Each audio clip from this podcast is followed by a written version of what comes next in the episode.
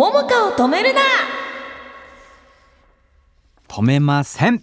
ありがとう。はい。進ませてください。行きましょここからは桃香を止めるな。このコーナーでは毎月テーマを決めて映画を紹介していきます。ううん。10月のテーマは夏の恋が終わりを告げる頃ですね。うん。別れが美しい作品です。物悲しい季節になってまいりました。そうだね、うん。うんうんまあ、恋愛のみにならず、うん。のみならずいろんな別れを紹介していきたいと思います。今日はどんな作品を？はい。今日は近年の邦画の名作こちらです。花束みたいな恋をした。いやもうこれは主題歌や。主題歌なのか？これは、はい。主題歌になこるのかな？れエンディングテーマになりました。あそういうことなんだ。あ違う。エンディングは違いました。うん、これさあれだよね。イメージしたんだよね。その、はい。花束みたいな恋をしたのイメージソングみたいな感じで最初出てたよね。確かにそうでした、うん。うんうんでさらに、えっと、このバンドオーサムシティクラブの方がですね、うん劇中にも登場しております、ポリンさんポリンさんがそうだそうだ、うんうんはいという感じで見ました。見たよね？だってはい私が勧めたんだもん、そうそうそうそうそう。で、はい。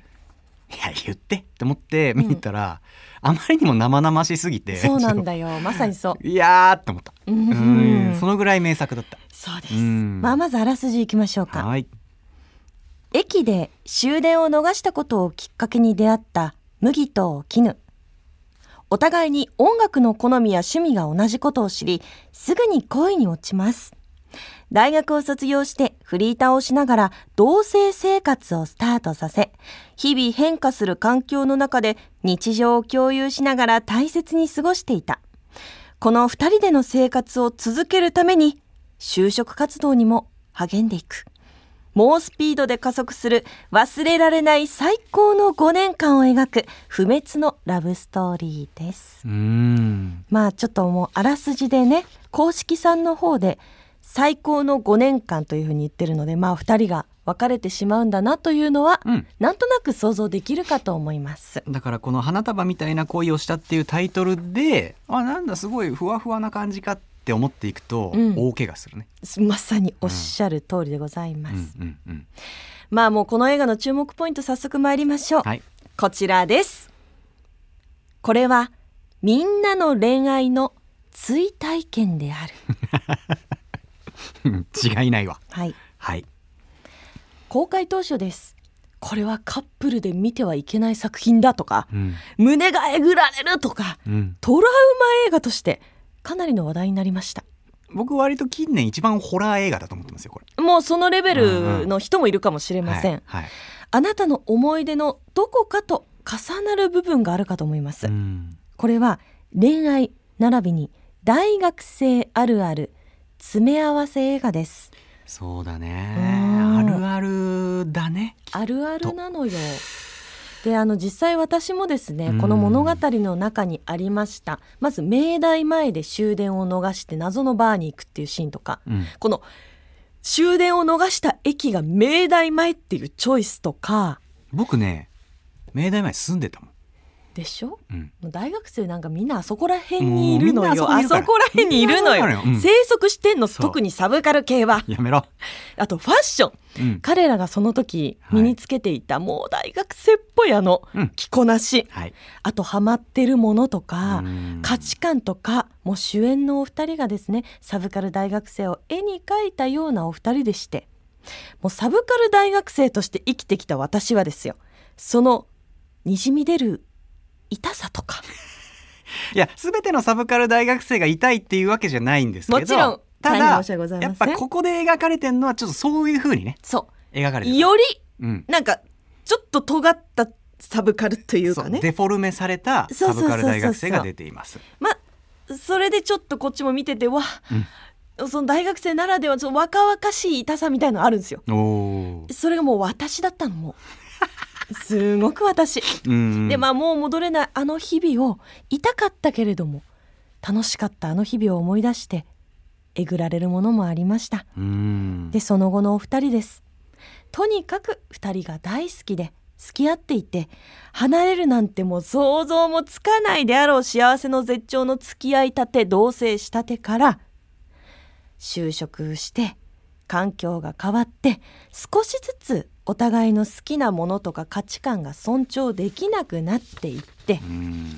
あなたのためにやってるっていうことが全くあなたのためになっていなくってっていう。そのすれ違う様がですねきっとあなたの恋愛のどこかと重なります。うん。で私は女子3人で見に行きました。同棲したことがない私と同棲してたけど別れた友達とうん。あとは結婚している友達。うんもうこの環境の違う3人で見に行ったんですけれどもこの見る人によって「あわわわわえぐられる!」っていうポイントが全く違かったの。そうだね。私はここ。で彼女はここ。みたいな感じで。それがね面白くて、うん。人生における恋愛ステージによってこれし視点も変わるんだなというふうにうんうんうん感じました。そうだね。うん。いやー。で、まあ、皆さん運命なんだ。この恋だけは特別なんだって感じる自分にとってのそんな大恋愛が普通のどこにでもある恋愛だったんだなっていうそう気づいて恋が終わっていってしまうっていうね。うん。そんなことってあったんじゃないかなって思いますでそれってさ、うん。ものすごくあっけないんだよね。あっけないんだよあっねけないのよ。でもそこなんだよ。でも頑張ったんだよね。そう。あでも日々は流れていくっていうあのそう。あの感じね。ーうーん。あの、うん。あの恋愛のすべてがここにあって、うん。でその別れる瞬間すごく切ないけどうん。でも愛おしい瞬間でもありますよね。そうだねいやだからそれいいろいろネタバレになっちゃうから言えないんだけど、うん。その別れを決定してからの生活。そそこがね、う生々しい。めっちゃリアルだよね、まあ決定してからも一緒に住む生活は続いちゃうんだけど、やっぱりねあの同棲したけど別れた友達と一緒に見たって言ったじゃないですか、うん。その子はそこが一番共感できたって言ってて。まあ自分がねまさに経験してるからね別れた後の方が回るんだよね生活みたいな。なんでかうまくいくんだよねみたいな。はいはいはいでも、もうあの頃の2人に戻ることはできないんだよねっていう切なさとかね、そうそうそう。まあ皆さんもかけがえのないあの日々を振り返れるっていうそんな映画だと思います、心して見てほしい、うん。うん。まあそんな恋愛したことないよとか今ラブラブなんだからやめてよっていうあなた。うん。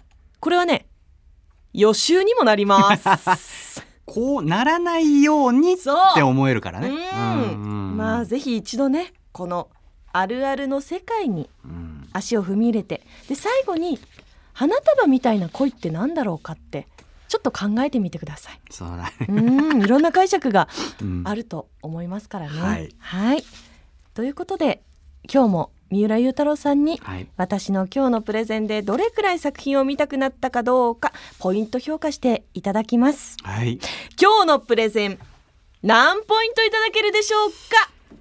今日の花束みたいな恋をしたプレゼンは美味しいコラーゲンドリンク5本分です美味しいよね。1本いただきました。はい。はい。これは美味しかったですね、ピーチ味でね。そうですそうです。え何か関係がありましたか？これ20代の若者のお話で20代はまだ60代よりもコラーゲン多いっていう話でした。コラーゲン多くして花束みたいなね恋をしなきゃいいじゃん。はいありがとうございました。ということで、まあ、この後流れる楽曲も映画にまつわる曲ですのでねはい。ぜひ聴いてください。以上「桃花を止めるな」でした